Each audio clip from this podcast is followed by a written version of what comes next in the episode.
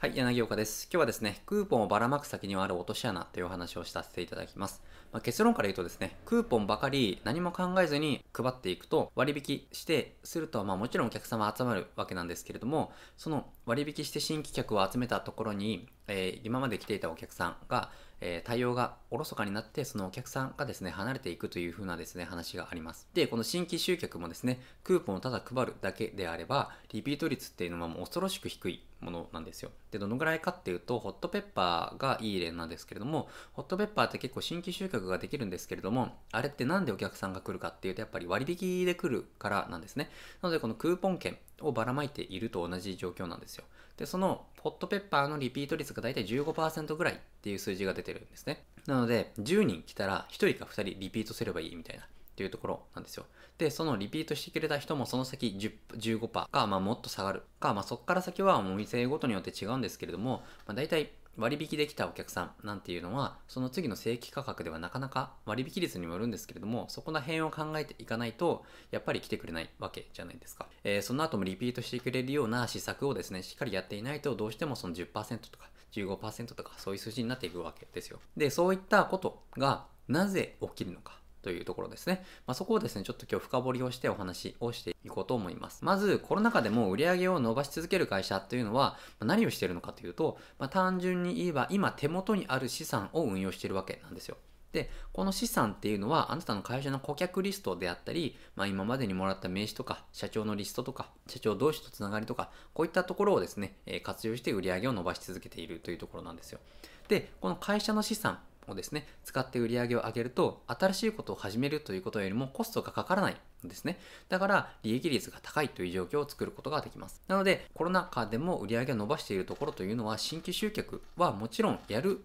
ちゃやるんですけども、力を入れているのは既存のお客さんとか、これまで来てくれたお客さんに対して PR するというところに力を入れて売り上げを伸ばしているんですね。で、利益が上がって手元にお金が増えれば、次の手を安心して考えられるとはいえ、目の前の売り上げだけを追っていると痛い目に遭うわけなんですよね。なぜ目の前の売り上げだけを追っていると痛い目に遭うのでしょうか。まあ、単に目の前の売り上げだけをアップする方法っていうのはたくさんあるわけですよ。まあ、先ほど話したように、まあ、例えば、とりあえず割引クーポンを大量に配るとか、まあ、一時的にお客さんも増えて売り上げは上がるんですけれども、クーポン目当てのお客さんっていうのはその場限りなんですね。ホットペッパーと一緒ですよ。なので通常の価格になるとほとんどリピートしてくれないわけですよ。なので1万円の商品をまあ50%オフとか、まあ、5000円にした場合次1万円でやってくれるかというとなかなか難しいわけですよ。要するに薄利多売なわけなんですよね。で、ホットペッパーからの新規客のリピート率は、まあ、先ほども紹介したように15%という、まあ、地獄のような数字ですよね。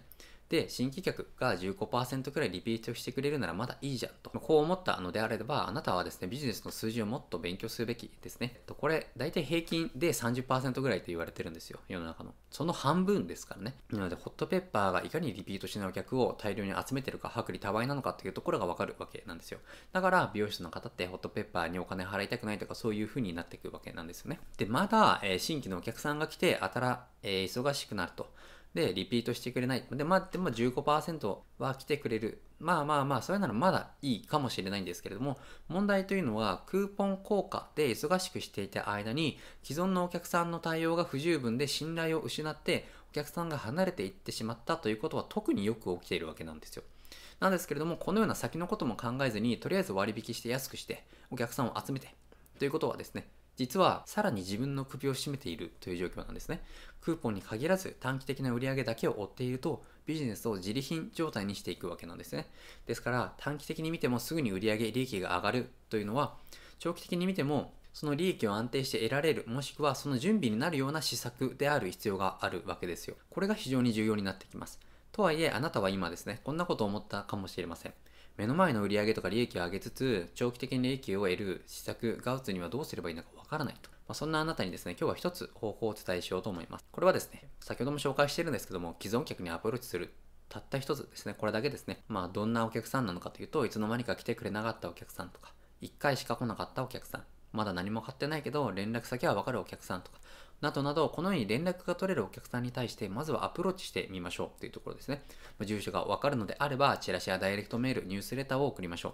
住所がわからなくても、メールアドレスとか SNS、電話番号がわかるんだったら、メッセージを送ってみましょう。そんなことをすると、売り上げに困ってるってバレるからできない。てか、そういうことをおっしゃる社長も少なくないんですけれども、なんですけれども、こんなことを言っている場合じゃないと思うんですよ。経済産業省が出したデータによると、日本の企業が倒産する理由の70%は販売不振によるものなんですね。要するに商品が売れなくて集客できなくて倒産しているわけなんですよ。経営やマネジメントが問題というのは5%にも満たないというのが現実なんですね。日本には個人と企業ですね、あの合わせて約500万もの事業があります。そのうち黒字の会社は10%と言われています。まあ、中にはあえて赤字にしてる会社もあると思うんですけれども、まあまあそれを含めてもまあまあ10%、20%ぐらいか。多くて20%、15%ぐらいと考えても、まあ、要するにですね、えー、450もの個人と企業はですね、赤字なわけなんですよ。今、黒字でも新規客からの既存客のリピート、販売というマーケティングのですね、仕組みを作れてないのであれば、絶対に安心することはできないんですね。まずはですね、えー、次に話す、えー、それぞれの数字を把握することが大切になってきます。一つ目ですね、新規客は毎月どれぐらい来てるのか？新規客は毎月どれぐらい来てるのか？